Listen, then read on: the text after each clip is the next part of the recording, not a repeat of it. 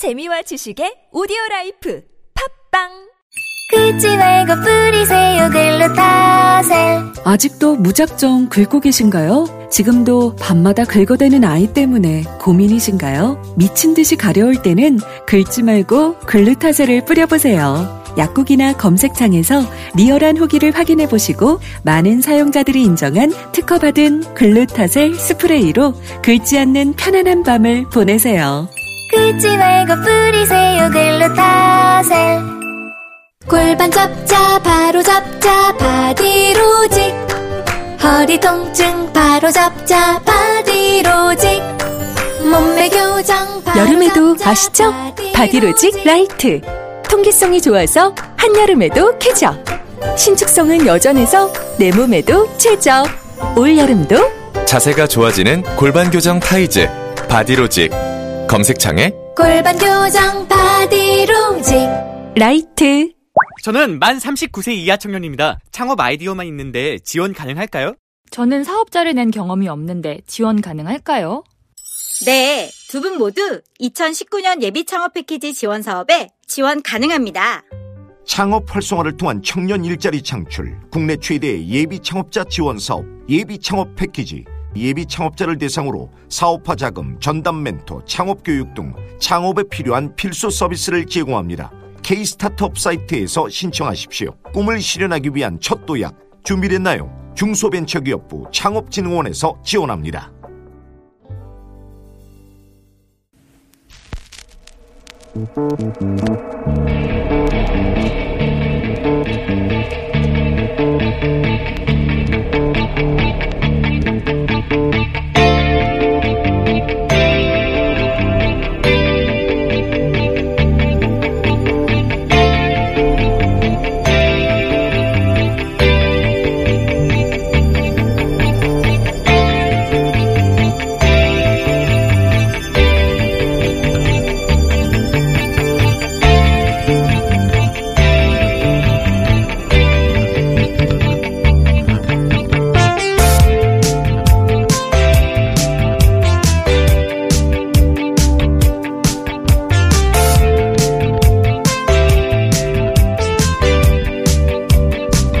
안녕하세요. 김호준입니다. 15대 대선을 불과 두 달이 앞둔 97년 10월 8일 지상파 방송 3사는 대통령 후보 사상검증 토론회라는 회개한 이벤트를 생중계합니다.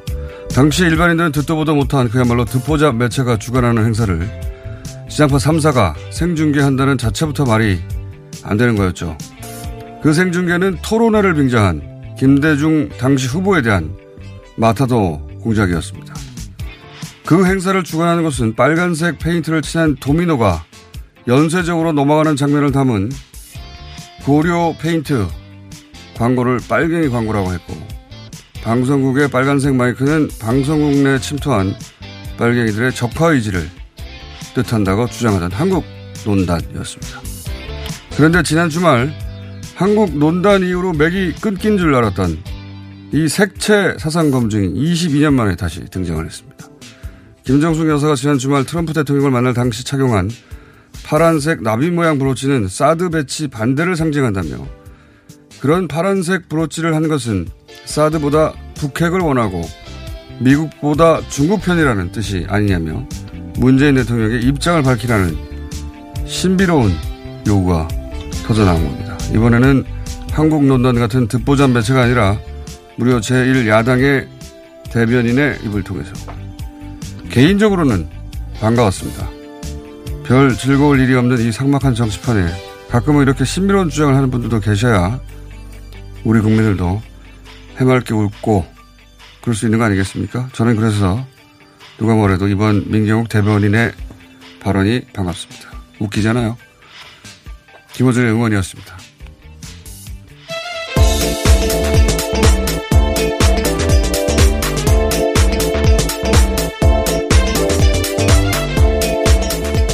시사인의 김은지입니다. 네.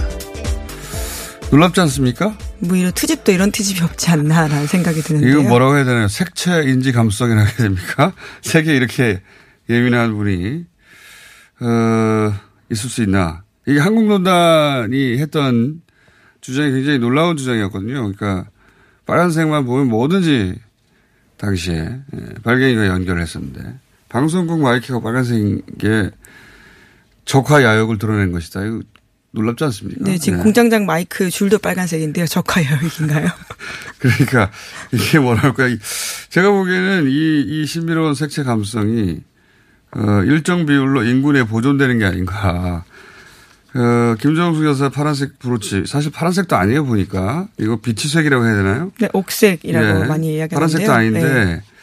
이게 이제 파란색에, 파란, 파란색으로 보이면 녹색 약 정도 우려가 되는데, 어쨌든, 그걸 이제 파란색으로 보고 사드 반대를 상징한다. 어, 사드 반대와 연결하는 것도 놀라운, 더 놀라운 거는 사드를 반대하면 그러면 북핵을 원하는 거냐. 이게 어떻게 연결되는지 모르겠는데 그렇게 연결이 됩니다. 어, 그렇게 연결한 다음에 마지막으로 그렇다면 미국 편이 아니라 중국 편 아니냐. 이렇게 이제 혼자 결론을 내고 이거를 문재인 대통령 같은 입장이냐 이렇게 묻습니다. 놀라운 어, 대단히 신비로운 주장인데 보기 드문 재능이에요, 이런 건. 예. 네, 오히려 트럼프 대통령은 김정숙 여사에게 환상적인 여성이라고 하면서 공개적으로 칭찬을 했었습니다. 이번 예, 방한 일정에서요. 어, 저는 이건 굉장히 드문 재능이고, 예. 정치적 공세를 이렇게 색깔로 하는 재능은 22년 만에 다시 보는 거기 때문에 굉장히 반갑고요. 어, 이 재능 유지해 주시길 바랍니다. 예. 네, 또 그와 별건으로 파란 나비 효과는 나름 의미 있는 다큐멘터리 영화이기 때문에 또 관심 있으신 분들 보시면 좋을 것 같습니다. 색채 인지 감성이라고 제가 명명한 건데 이거 아무나 할 수 있는 게 아니에요. 자, 이제 즐거운 저는 그 보면서 아주 즐거웠습니다. 그 보도는. 자, 첫 번째 뉴스는 뭡니까? 예, 트럼프 미국 대통령이 남북미 판문점 회동에 대해 만족감을 표시했습니다. 이번에도 자신의 트위터에다가 관련된 내용을 먼저 올렸는데요. 한국에 있는 동안 북한의 김 위원장에게 아주 잘 보도된 만남을 갖자고 요청했던 것은 대단한 일이었다라고 자평하면서 좋은 일들이 우리 모두를 위해 생길 수 있다라고 썼습니다. 뿐만 아니라 트럼프 대통령은 아주 성공적이었던 G20 정상회의 직후에 미국 대표단과 나를 맞아준 문재인 대통령에게 감사드린다라고도 적었습니다. 뭐 트럼프 대통령도 감사하다고 하고 그리고 김정은 위원장도 떠나면서 고맙다고 하고 떠났다고 어제 어, 보도가 됐던데 어, 김정은 위원장도 트럼프 대통령도 사실은 문재인 대통령한테 어, 이 고맙다 감사하다 하는 것은 저는 빈말이 아니라고 보는 것이 우선 김정은 위원장 같은 경우에 다시 이제 북미 회담을 재개하기 위해서 가장 필요했던 건 표면적으로는 뭐 셈법을 바꿔라고 하고 있지만 그보다 훨씬 더 먼저 해결돼야 돼서 했는 게 했던 게 기차를 타고 60시간 이상 달려가지고 하노이 갔지 않습니까? 근데 사실상 뒤통수를 맞고 왔어요. 내상이 있을 수밖에 없죠. 예. 네. 굉장히 구겨진 지도자의 어떤 어, 위상을 다시 인민 앞에 세워야 되는데 어, 그걸 어떻게 만회하게 하는가 굉장히 어려운 난제로 그 뉴스 공장에서 계속 얘기해 왔었는데 그게 해결돼야 되거든요. 가장 중요한 과제가. 근데 그걸 문재인 대통령이 이제 트럼프 대통령을 G20 이후에 어, 방한하게 하고 판문점에 가게 만들므로써 어, 북한 입장에서 보면 미국의 지도자가 김정은 위원장을 만나기 위해서 먼 길을 일부러 달려온 게 된 겁니다.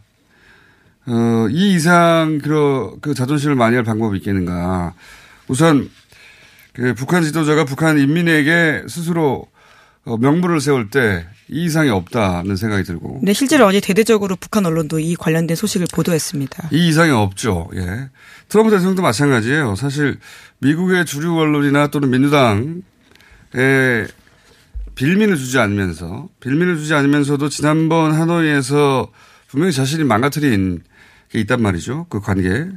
그걸 어떻게든 달래야 되는데 어 그걸 이렇게 G20에 왔다가 거기까지 온 김에 한국까지 와서 판문점까지 가게 만들면서 그 기회를 만들어준 거 아니겠습니까? 자연스럽게. 그러니까 트럼프 자신도 어, 본인 체면도 살리고 어, 주한미군이 있는 최전선에 오는 그런 체면도 살리고 김정은 위원장 기도 살려주는 기회를 만들 수 있었단 말이죠.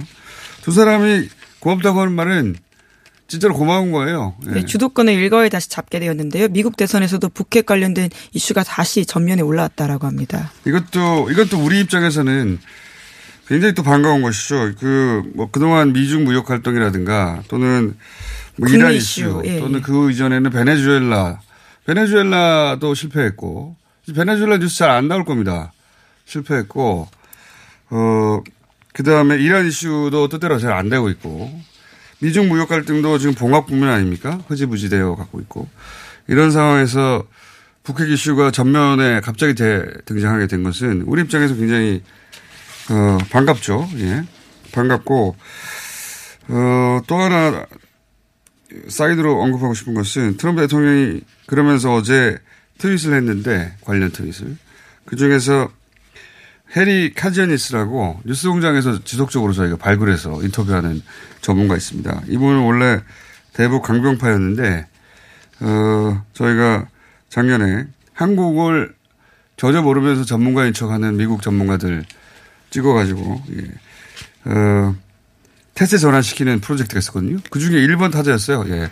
이, 네. 이분 코멘트가 드디어 트럼프 대통령 눈에 띄어가지고 트럼프 대통령의 트윗에 전문이 올라왔어요. 네, 그러면서 그 내용에 대해서 고맙다라고 이야기를 한 건데요. 트럼프 오바- 대통령이 카지, 카지아니스에게 네, 그렇죠. 미 국가이익연구소 한국 담당 국장이라고 합니다. 이 인사가 이렇게 평가했는데요. 내 생각에는 트럼프 대통령은 지난해와 올해 상반기에 오바마 전 대통령이 8년간 했던 것보다 더 한국 문제를 잘 다뤄왔다라고 평가했습니다. 딱 좋아할 발언이죠. 트럼프 대통령이 가장 좋아할 만한 이야기인 건데요.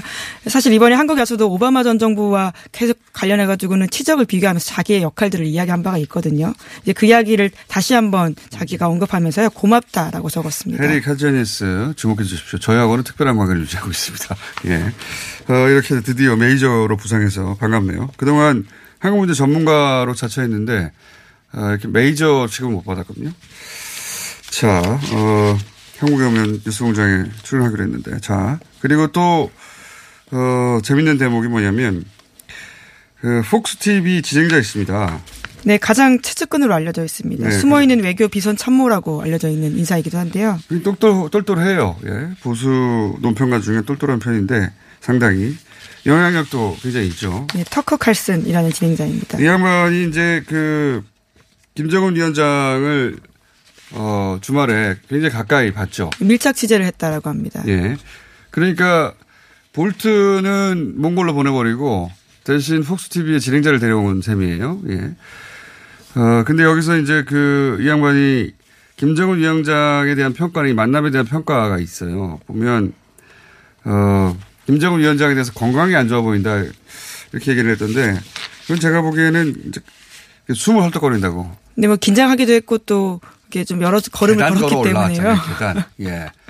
예, 고도 비만 때문에 그렇게 그런 거라고 저는 보고 어 그러면서 이런 여러 가지 얘기를 했는데 인상 인상적인 대목들이 몇 가지 있어요. 그러니까 형 동생 트럼프 대통령과 김정은 위원장이 형 동생 사이 같다라고 표현한다든가 또는 어 트럼프 대통령이 이건 저희도 여러 번 언급했는데 김정은 위원장을 진전성을 가지고 진심으로 대하는 것 같다. 예. 어, 그리고 좋아하는 것 같다라는 표현. 예. 네, 트럼프 대통령이 자기가 본 것 중에선 가장 행복한 표정을 당시에 지었다라는 이야기도 했습니다. 예, 그러면서 어, 어제 제가 미국 사람들이 어제 장면을 바라보는 어, 심정을 한마디로 서리얼이라고 그게 가장 인상적인 한 단어라고 말씀드렸는데 이 양반도 비슷한 묘사를 해요. 그러니까 미국 언론이 수십 년간 북한의 지도자를 악마로 묘사해 왔거든요. 뭐 조롱이나 패러디의 대상이 됐었고 항상 미국 방송에서도 그런데 그런 그 북한 지도자를 눈앞에서 만난 거지 않습니까? 손에 닿을 정도로 가까이 굉장히 기분이 이상했던 서리얼이거든요. 현실적이지 않았다는 예, 좀 더 구체적인 묘사가 있습니다. 지구의 끝에 서 있는 느낌이었다. 영화의 한 장면 같았다라는 평가인데요. 저는 이런 감정을 미국인들이 느끼고 그게 대중매체로 통해 전달되는 게 굉장히 중요하다고 봅니다. 우리가 그 김정은 위원장을 판문점에 처음 만났을 때 그 그 느낌 있지 않습니까? 그걸 미국 대중들이 적어도 일반 미국의 어, 대중들이 느낄 수 있도록 이런 사람들이 계속 묘사해주고 하는 것이 예. 어, 굉장히 중요한 모멘텀이 되고 있다. 저는 이런 생각이 들고 어, 관련 뉴스가 많이 나왔어요. 그래서 오늘은 여기까지 하고 내일 좀 더 다루겠습니다. 예. 네, 계속해서 보도가 나오고 있습니다. 당시에. 나오지 네. 않았던 이야기들이요. 뒤늦게 북한 언론을 통해서도 나오고 있거든요. 네, 북쪽에서도 굉장히 길게 보도를 했어요. 예. 네, 기록 영화라는 형식으로도 보도하고 있고요. 그러니까 그 한 방에 김정은 위원장이 자존심도 이상을 회복한 겁니다. 예. 굉장히 중요한 행사였다, 어제. 예, 그 이벤트였다. 어, 자, 그 다음 뉴스 또 뭐가 있죠? 관련해서? 네, 국내 소식으로 돌아가면요. 네. 예. 아, 이것도 하나 있네요. 예. 뉴욕타임즈가 어, 앞으로는 북한의 핵 동결이 어, 목표가 될 수 있다. 트럼프 행정부에 이렇게 표현했던데 네, 굉장히 눈길을 끌고 있는 뉴스입니다. 북한의 핵 동결에 초점을 맞춘 새로운 접근법이 검토되고 있다라고 하는 건데요. 물론 비건 특별대표나 볼턴은 지금 이와 관련된 보도에 대해서는 부인하고 있습니다. 이건 이런 것 같아요. 그러니까 최종이 아니라 중간 단계 목표로 어, 지금 현재도 생산되고 있는 핵물질을 완전히 동결하는 모라토리엄을 선언하는 그렇게 목표를 재설정할 수 있다. 왜냐하면 북한도 사실은 이제 경제 제재 완화가 아니라 제재 철회가 아니라 어, 그 체제 안보로 그 목표를 재설정하는 중이거든요. 서로 목표를 재설정하는 중이다. 이렇게 이해하면 될 것 같습니다. 자, 다음은요. 네, 일본 정부가 반도체 핵심 소재 등 세계 품목의 한국 수출 규제를 강화하겠다라고 어제 발표했는데요. 한국 대법원의 강제징용 배상 판결 8개월 만에 사실상 보복 조치에 나선 겁니다. 어, 이건 뭐 저희가 잠시 후에 또 다룰 텐데 저는 이게 아주 뿌리 깊은 일본 우익의 한국에 대한 인식을 반영한 거라고 봅니다. 일본 우익은 그 한국을 자기들이 과거에 지배했던 2등 국가 그리고 한국 경제를 어, 일본 경제에 빨대를 꽂은 그래서 일본의 기술력이 지탱시켜 주는 그런 경제라고 인식해 왔었고 지금도 그러고 있어요. 근데 이게 착각이거든요. 과거에는 그랬는데 지금은 일본과 한국의 경제가 역전됐거나 또는 일본은 대등한 협력자 관계이지 일본이 뭔가 끊어버리면 한국이 망하고 그런 관계가 아니에요. 예, 그래서 실제로 이런 상황이 장기화될 경우에는 일본도 타격을 입는다라는 분석들이요 계속해서 나오고 있습니다. 지금 뭐 디테일하게 어떤 분야에 어떤 손해가 양국에 어떻게 있다라고 분석하는 것은 그냥 업계가 할 일인 것 같고 큰 틀에서 일본이 왜 이러냐. 어, 그 중에 한 가지 이유로는 일본 위기 가진 한국에 대한 어떤 오만한 오판이 있습니다. 과거 얘기거든요. 지금도 일본이 한국에 대해서 절대적이고 지배적인 영향력을 가졌다고 생각해요. 착각이에요. 그래서 이런 결정을 내릴 수 있는 거거든요. 잠시 후에 다뤄보겠습니다. 자, 다음은요. 네, 국회 소식으로 돌아가면요. 여야 교섭단체 3당이 어제 임시국회 의사 일정에 부분적으로 합의했습니다. 그러면서 국회 정상화 시동을 걸고 있는데요. 하지만 자유한국당과 바른미래당이 추가로 북한 어선 삼척항 입항 사건 국정조사 등을 요구하고 있어서요. 관련된 변수가 있다라고 합니다. 뭐 야당에서는 이런 걸 요구할 수 있죠. 네, 어쨌든 어, 실제 국회가 완전히 정상화될 때까지는 아직 어, 쉽지 않다 이런 생각이 듭니다. 예. 네, 물론 교섭단체 연설 그 대정부 질문들은요 예정이 되어 있습니다. 자 하나 정도 더 마, 마무리해야 될 것 같습니다. 국내 정치 소식 뭐가 또 있습니까? 네, 더불어민주당이 공천 심사 단계부터 정치 신인 가산점을 신설하는 내용 등을 담은 내년 총선 공천룰을 어제 최종적으로 합정했다 확정했다라고 합니다.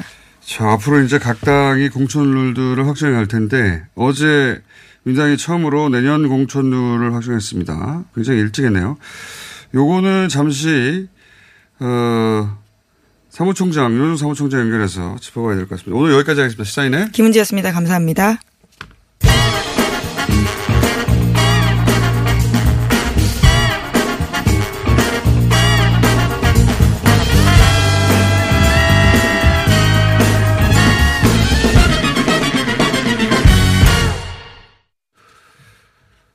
민주당이 내년 총선 공천룰을 벌써 확정했습니다.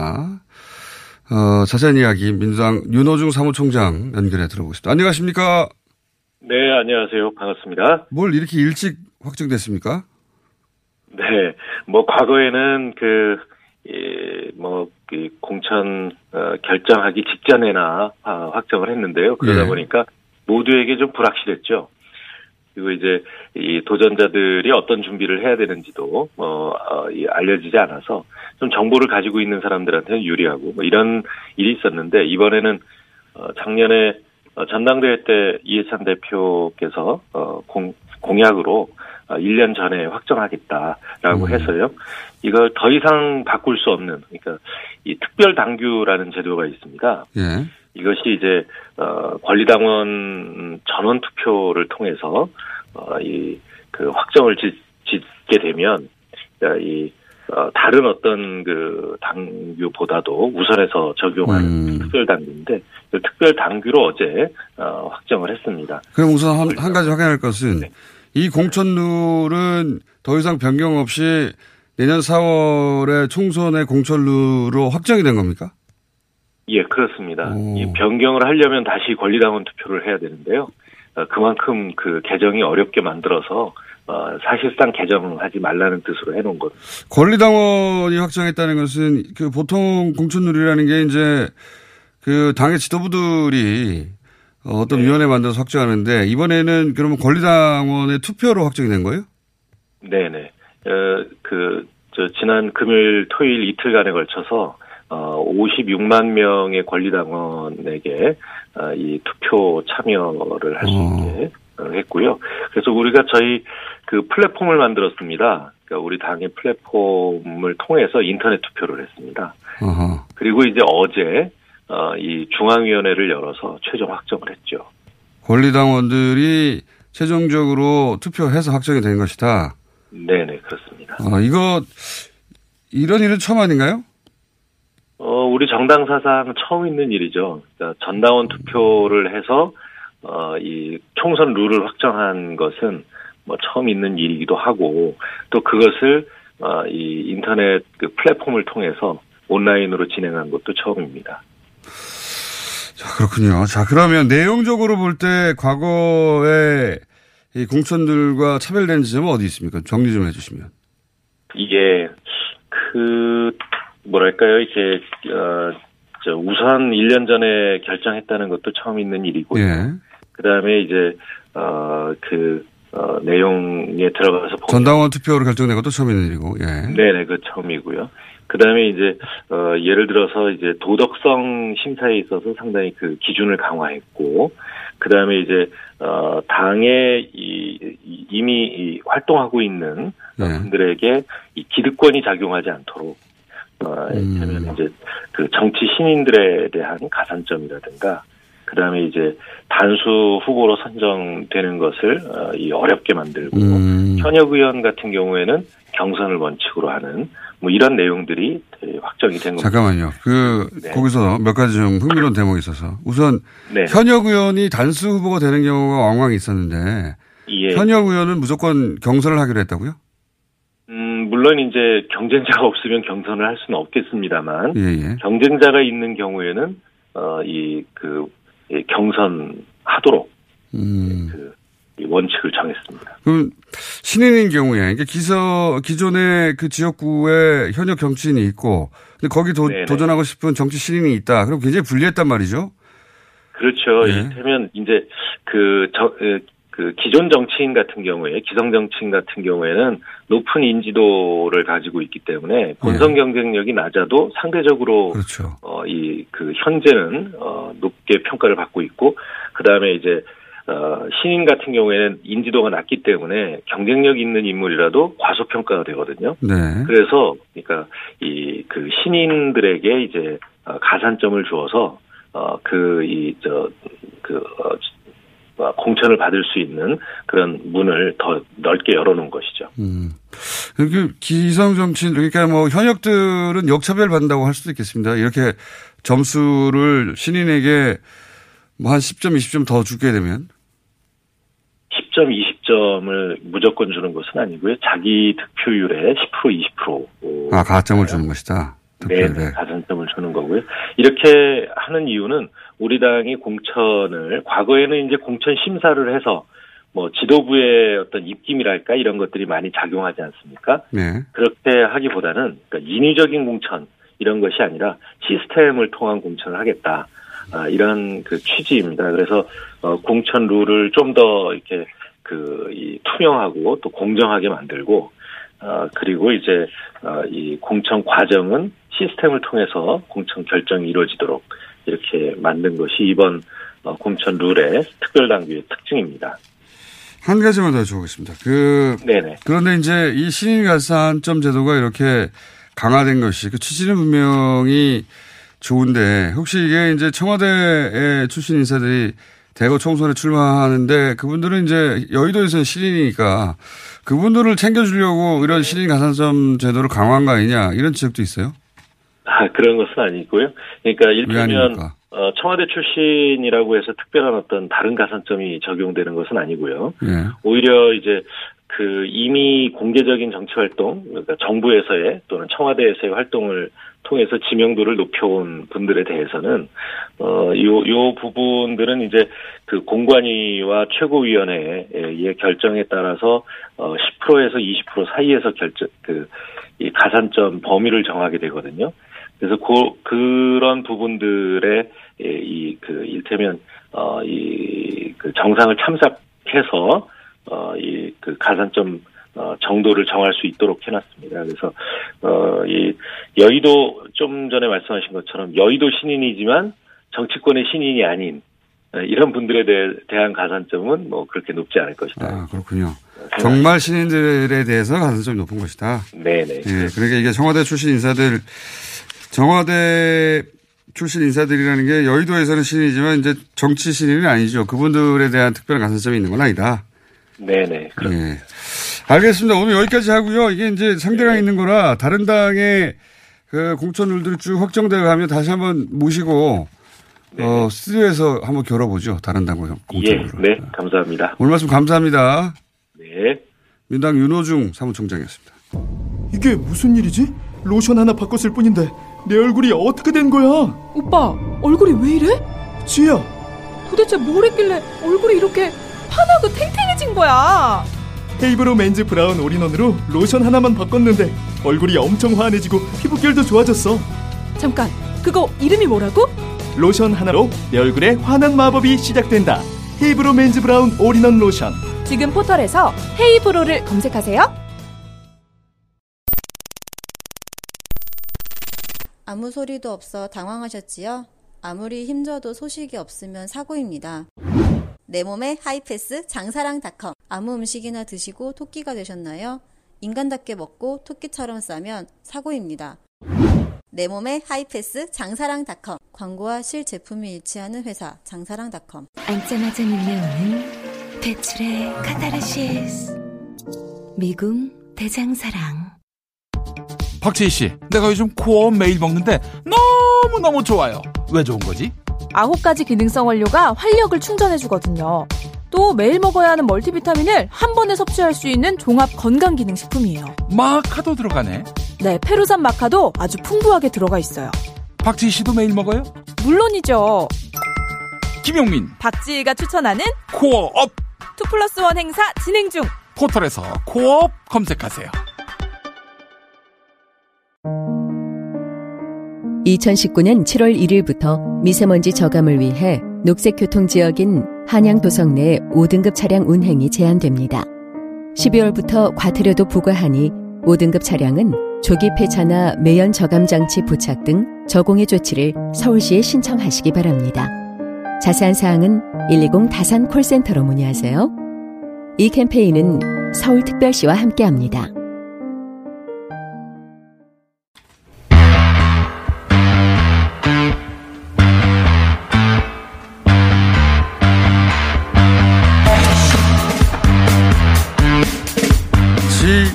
G20 자체가 자유무역 때문에 생긴, 만들어진 거죠. 그런데 G20이 끝나자마자 G20에 역행하는 수출 규제를 일본이 발표를 했습니다. 이 문제를 짚어보겠습니다. 일본 게이센 여원대 국제사회학과 이영채 교수님 전화 연결됐습니다. 안녕하세요, 교수님. 네, 안녕하세요. 어, G20이 끝나자마자 그리고 어, 남북미 정상이 판문점에서 회동한 지 단 하루 만에 어, 일본 정부가 이제 경제 제재, 일본 나름의 경제 제재 한국에 대한 발표를 했는데 우선 이 판문점 그 회동이 남북미 회동이 일본에 어떤 영향을 줬습니까? 어떻게 일본 미디어들은 받아들였나요? 어, 일단 그 판문점 북미 회담에 대해서 예. 어, 일본 미디어도 거의 정규 방송을 정지하고 갑자기 생중계로 다 바꾸고 한 거 보면 전혀 예상을 못했고 좀 충격적으로 받아들이고 있는데요. 예. 어, 아베 수상에게는 어떻게 보면은 G20에서 큰 성과를 내지를 못했고 이게 바로 이슈가 또 예, 판문점 북미회담이 돼버렸기 때문에 아주 최악의 시나리오가 된 거죠. 음, 최악의 시나리오가 어, 됐다는 것은 실질- 자기가 예상했던 만큼은 예를 들면 G20 결과를 가지고 예. 어, 선거까지 갈 생각이었는데 어, 어 근데 이게 모두 이슈가 예, 판문점 북미회담으로 바뀌어 버렸고 음, 예, 특히 이 북미 회담이 되면서 어 예를 들면 북일 관계를 보더라도 아베 수상은 자기가 직접 어, 북한을 가던가 그러진 않고 트럼프 대통령에 의존했는데 예. 이게 트럼프 대통령이 어 판문점에서 어, 북한의 적 진영으로 들어가는 아주 대담한 모습을 보인 거죠. 음. 어 그래서 트럼프식의 외교와 이 아베 수상 외교가 아주 비교가 돼 버렸고 어 고이즈미 수상만 하더라도 북한을 두 번이나 갔는데 음. 예, 아베 수상의 외교를 보면은 어 어떻게 보면은 러시아 문제라든지 어 또는 미국에 추종한다라든지 이런 여러 가지 모습을 보면 어떻게 보면은 어 아베 수상의 시나리오대로 되지 못한 판이 된 거죠. 음, 그렇군요. 그러니까 이 G20을 통해서 외교의 아베라는 표현이 있죠. 예. 그 외교를 잘하는 아베로 그 이미지 메이킹을 하고 그걸 선거까지 이끌어 가려고 했는데 그런 본인들의 의도가 완전히 어, 망가져 버렸다. G20도 성과가 거의 없고 별달리 뭐 이따 손치더라도 그걸 포장하려고 하는데 어, 북미가 판문점에서 만나버리면서 다 묻혀버렸고 이러면서 어, 굉장히 초조해진 거군요. 말하자면 아베 정권 입장에서는. 예, 그렇죠. 어, 어떻게 보면은, 그래서 이 G20 이번에 그 G20 의미에 대해서, 예. 어, 한미일 관계를 회복해야 된다. 어, 그리고 특히 북한을 포함한 한반도 문제에 대응해야 된다. 이게 어쩌면 미국의 의도이기도 했는데, 예. 어, 그래서 G20에, 어, 회담하기 전에 이 레이더 문제를 오히려 무마시키면서 그 사전 작업을 했고, 또 한국은 징용 문제에 대해서 안을 내놓으면서 G20 준비를 한 건데, 예. 어, 아베 수상은 G20 되기 직전까지 이게 북미 회담이 열릴지 안 열릴지 마지막까지 판단을 한 것 같아요. 그래서 아마 이 저를 포함해서 많은 어, 미디어들도 텔레비에서 이 한일 관계 회복을 위해서 꼭 한일 정상회담을 해야 된다라고 제안을 한 건데 음. 어, 일본 외무성은 어, 해야 된다고 제안을 한 것 같아요. 이 예. 방송 관계자들도 확인을 했는데 어. 근데 총리 이 수상 관저가 아주 강경하게 반대를 했고 음. 그래서 결국은 북미 회담이 열리지 않을 거다. 근데 아마 이것도 트럼프 대통령 자체도 그렇게까지 이 트위터를 통해서 거의 당일이 될 때까지도 확신하는 발언을 주지 않았기 때문에 그러면 일본 같은 경우는 정보 수집을 했겠죠. 한국의 보수나 또는 미국의 보수 정보에 의존했는지 결국에는 열리지 않을 거라고 하더라도 아 좀 정보 판단을 잘못한 것 같아요. 어. 그러니까 아베 그러니까 그 일본 외무성도 문 대통령을 만나는 게 좋겠다. 왜냐하면 그 북미가 관계를 개선하고 이러면서 어 상황이 변할 수 있는데 문 대통령을 안 만나고 그러면 거꾸로 아베 총리가 고립될 수 있으니까 아베 정권이 근데 안 만날 거라고 보고 그래서 문 대통령도 만나지 않고 그러면서 봐라 우리가 한국을 외교적으로 고립시켰다 이런 어, 주장을 하려고 했던 것 같네요. 그런데 이게 정반대로 그렇죠. 예 그런 것 같죠. 반대가 된 거죠. 그러니까 어, 만약에 북미 회담이 열리지 않고 직접 그렇게 감동적인 장면이 안 됐다면 예. 어, 문재인 대통령 정권은 한국을 배제시키면서 외교 고립을 하면서 아베 정권이 승리를 했으면 예. 어, 어떻게 보면 이 7월 1일 경, 어, 무역 제재 조치까지는 가지 않았겠죠. 음. 그런데 오히려 이 북미 판문점 회담 때문에 아베 외교가 고립된 형국이 돼버린 거죠. 또 일본이 배제된 형태가 됐기 때문에 저는 7월 1일 이 카드는 준비는 하고 있었지만 어, G20 성과가 있고 북미 판문점 회담이 열리지 않았으면 아마 보류를 했을 건데 음. 이게 어, 일본이 배제되는 형태가 됐기 때문에 어, 오는 7월 참여연 선거를 앞두고 뭔가 이슈 전환을 시키고 또 거기에 강경한 어떤 모습을 보이지 않으면 음. 선거 자체가 조금 어려운 위기에 처하게 된 것을 지금 이슈 전환을 하려고 하는 거겠죠. 음, 그렇군요. 그, 뭐, 전후 사정은, 어, 어느 정도 이해가 가는데, 근데, 이 아베 총리가 보면 유난히 문재인 대통령에게 그 굉장히 신경질적인 반응을 보입니다. 그렇게 느껴지거든요. 이거 왜, 예, 어, 그렇죠. 그 어, 물론 한, 일본은 한국의 보수 정권을 좋아해요. 어 그게 오히려 더 한일 문제를 온화하게 무마시켜 왔다고 생각하는데 예, 실질적으로는. 그렇지 않는데 예, 예. 김대중 대통령 때가 한일 관계가 제일 좋았고 음. 오히려 한국의 조금 진보 정권이 일본을 더 이해하는 경우도 있지만 어, 정서적으로는 좀 보수 정권을 좋아해요. 예. 그런데 문재인 대통령 등장해서 예를 들면 문재인 대통령이 등장하지 않았으면 북한이 핵 미사일 실험을 계속 했겠죠. 아하. 그러면은 지금까지 역대 아베 정권은 결국 아무리 국내 문제가 어려워도 예, 북한의 핵 미사일로 선거를 이겨왔어요. 네. 그런데 문재인 정권 등장 이후에 핵 미사일 실험이 없고 북미 회담까지 지금 전개되고 있음으로써 결국 일본이 계속 외교에서 배제되고 있는데 거기에다가 또 이 위안부 재단 문제라든지 징용 문제도 한국이 좀 원칙을 지킨단 말이죠. 음. 그러면은 아베 정권에서는 올해 같은 경우는 어 헌법 개정을 해서 아주 중요한 선거에서 하노이 회담 결렬 이후에 아 다시 북미 회담 어렵겠다라고 좀 낙관적인 분위기가 있었는데 이게 좀 한국과 문재인 대통령의 노력으로 다시 북미 회담이 열려버린 거잖아요. 음. 근데 이게 다시 궤도에 들어가면 어, 어떻게 보면은 아베 정권 입장에서는 문재인 정권이 아주 싫겠죠. 음. 어, 의도하지 않는 대로 자기 뜻대로 되지 않고 있는 경우. 예, 자기들이 그린 그림이 계속 망가지는 거군요. 말하자면 문재인 그걸 문재인 정부 탓이라고 보는 것이고 그죠? 어떻게 보면 한반도 위기론으로 계속 일본의 어떤 보수 정권은 어, 자기의 지지 또는 정치 기반이 됐는데 이 보수 정권을 유지해온 기반들이 어, 어떻게 보면 북미 대결이라든지 북한의 위협이라든지 이런 것들이 생기는데 그게 다 하나하나씩 없어져 가고 있는 거죠.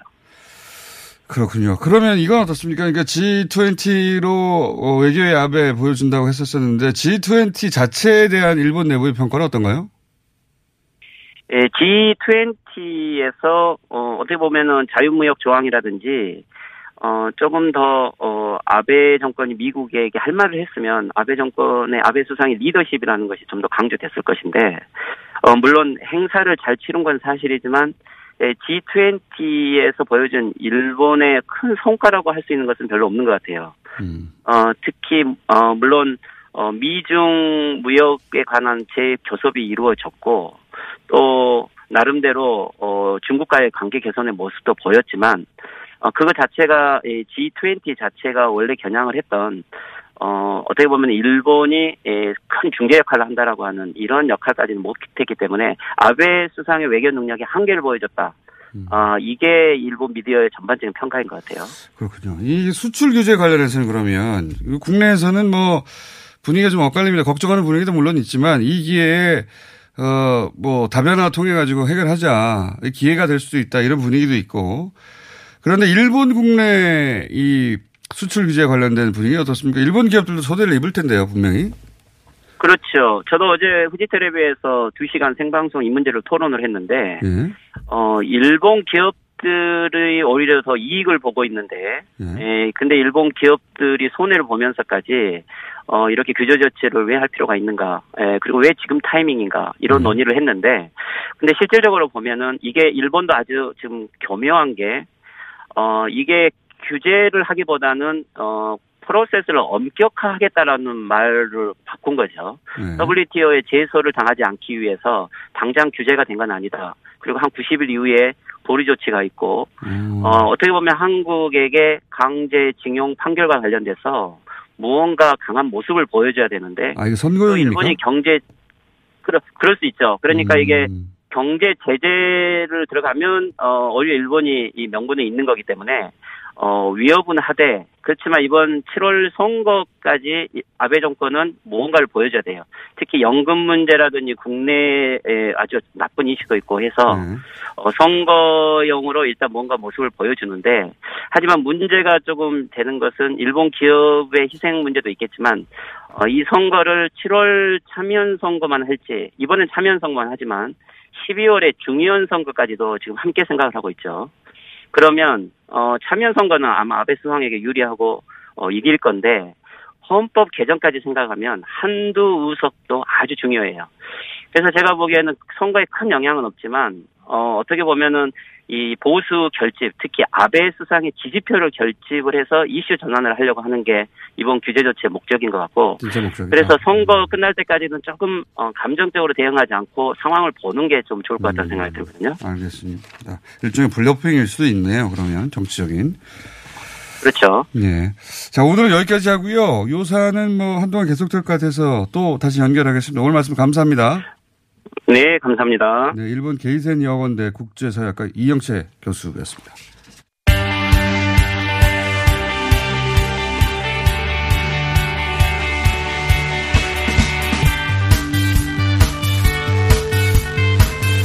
자, 이번에는 어, 지난 일요일 판문점에서의 남북미 회동 관련해서 중국 반응을 한번 짚어보겠습니다. 우숙은 중국 동아대 교수님 나오셨습니다. 안녕하십니까? 네, 안녕하십니까? 예.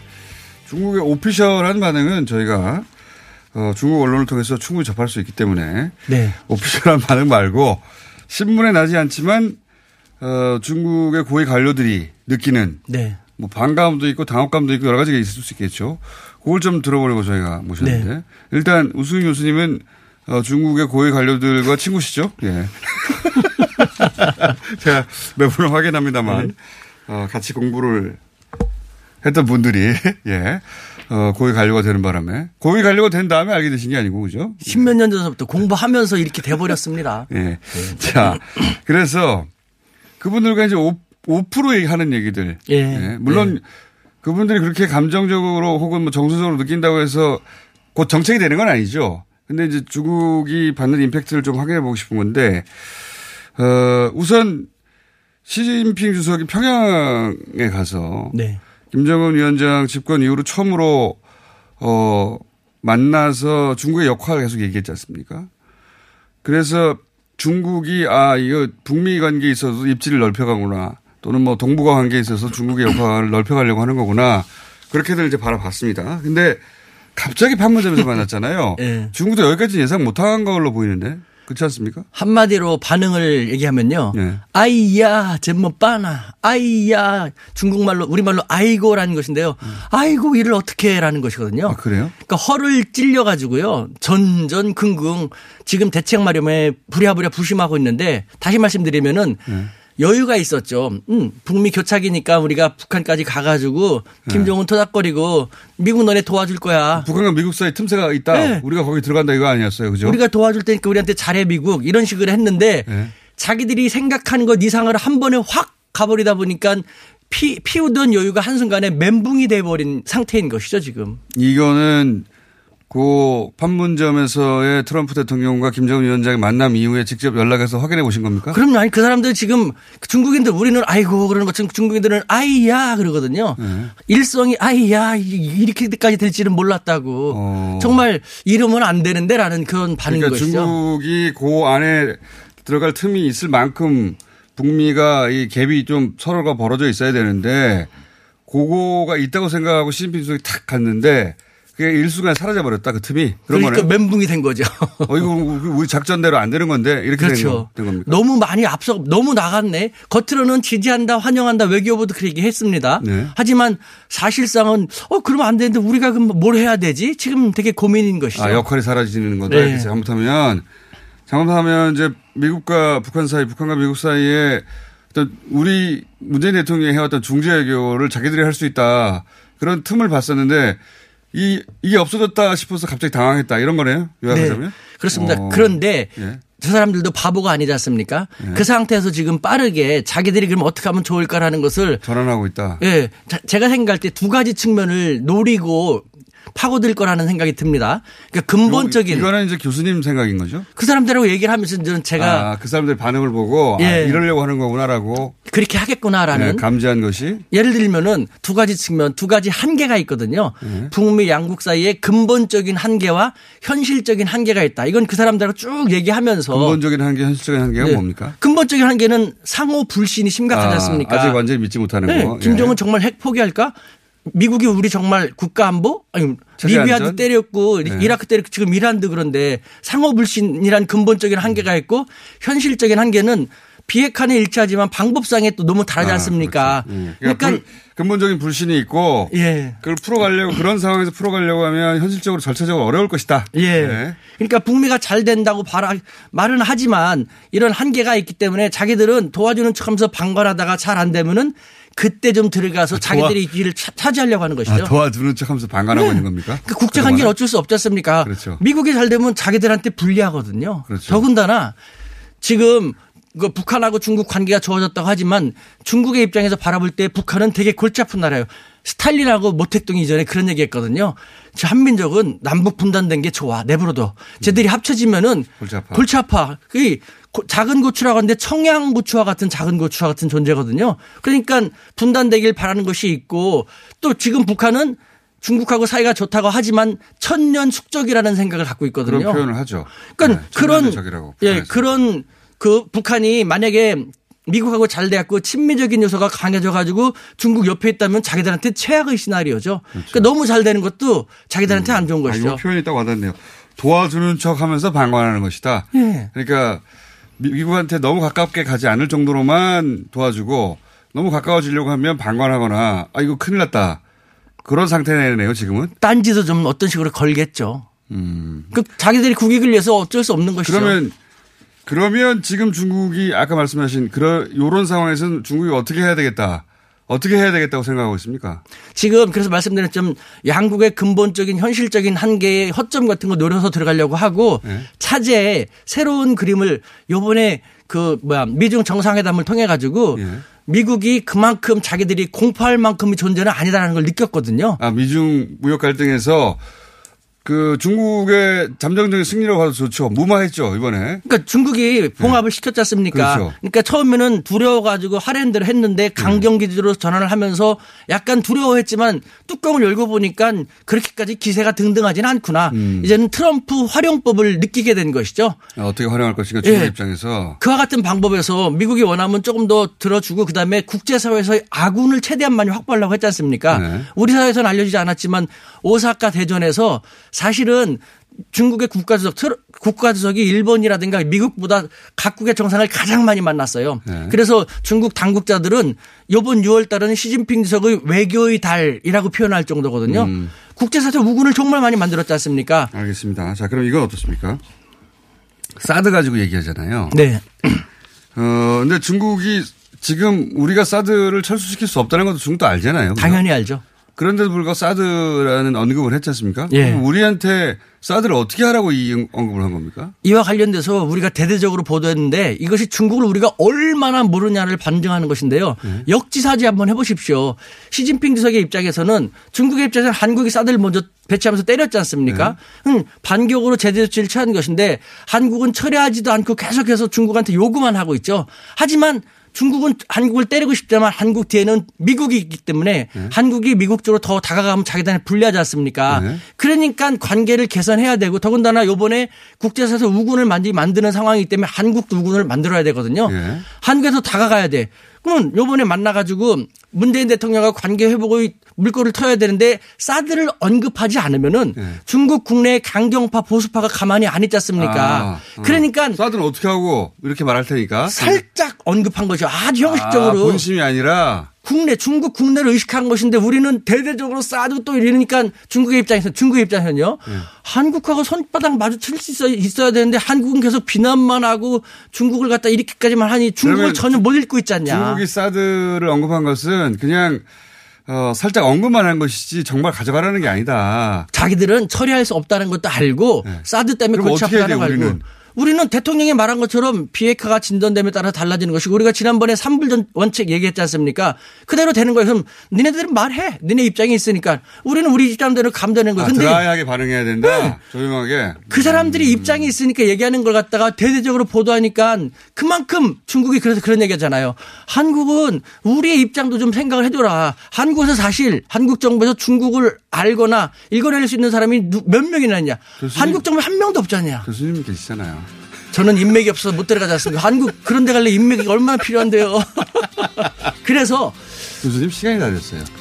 그래서는 다음 시간에 이제 뉴스 공장 같은 데서요. 중국의 이런 제안 같은 것을 많이 들어가지고 중국이 우리에게 얼마나 민심을 많이 다가오려고 하는지를 댓글을 주시면 제가 중국제 제안할게요. 제가